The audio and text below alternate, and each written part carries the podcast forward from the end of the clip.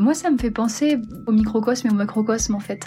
Simplement aux choses minuscules et puis aux choses euh, plus grandes, euh, plus monumentales qui traversent le, monde, quoi. La beauté, elle est partout dès qu'on se donne la peine de regarder. Sous le moindre petit gravillon, il y a une baleine d'enrichissement potentiel. C'est ça, ben oui.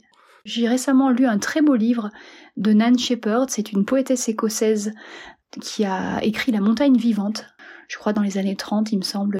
Et à la fin du livre, elle écrit euh, que c'est au moment où elle avait cru passer beaucoup de temps à regarder qu'elle a compris qu'elle ne commençait qu'à voir. C'est tout ce temps fait passé à voilà regarder, à contempler, on se rend compte qu'on ne commence qu'à comprendre une toute petite infime partie de la réalité. Elle disait aussi que la montagne n'est pas seulement altitude mais profondeur.